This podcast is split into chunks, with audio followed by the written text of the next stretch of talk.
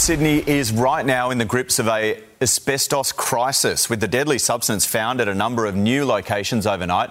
Asbestos has been discovered in garden mulch at several sites across the city, including Campbelltown Hospital and Liverpool West Primary School, forcing more than 600 students to stay at home today.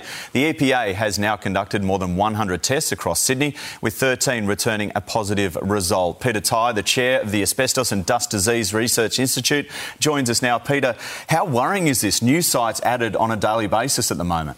Well, I think that what it shows is that the uh, contamination is widespread. Um, and it appears to have come from the one source, um, which is uh, resource recycled material, mm. which has probably come from a building site where there's been bonded asbestos part of the construction. So um, it's really an issue of how well this sort of thing is oversighted because if you don't get rid of the contaminants, mm. then you'll widespread them through the community. Now, the idea that it's in mulch, which we know is chipped wood, isn't it? So it's all been broken down. I mean, how dangerous is that to know that uh, asbestos has been caught up in that and then essentially mulched with it? Uh, how hazardous is that as it's broken down?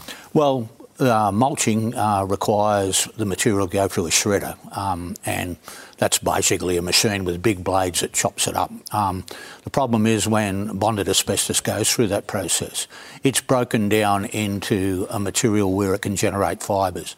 So the, issue of the bonded asbestos, if it's in good condition, um, is low risk. It's not no risk, but the problem is when you've been through that sort of agitation, uh, asbestos fibres, which are invisible to the human eye, can be part of that contaminated material at the end of the day. So that's very worrying. Mm. Uh, we know that they're tracking it back to where it came from, the source.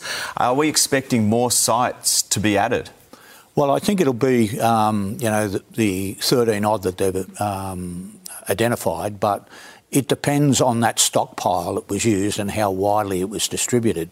That appears to be the problem. Um, and it seems to be that um, the asbestos was uh, in that mixture. Mm. But for these things to be eliminated in the future, the oversighting uh, requirements have to be stringently applied, or otherwise you'll you'll have another episode of mm. uh, of this sort of contamination because we have uh, thousands and thousands of tonnes of legacy asbestos still in our built environment. Yeah, that's right. I mean, it's dangerous for everyone, the community, but those cleaning it up as well, you could see in the suits.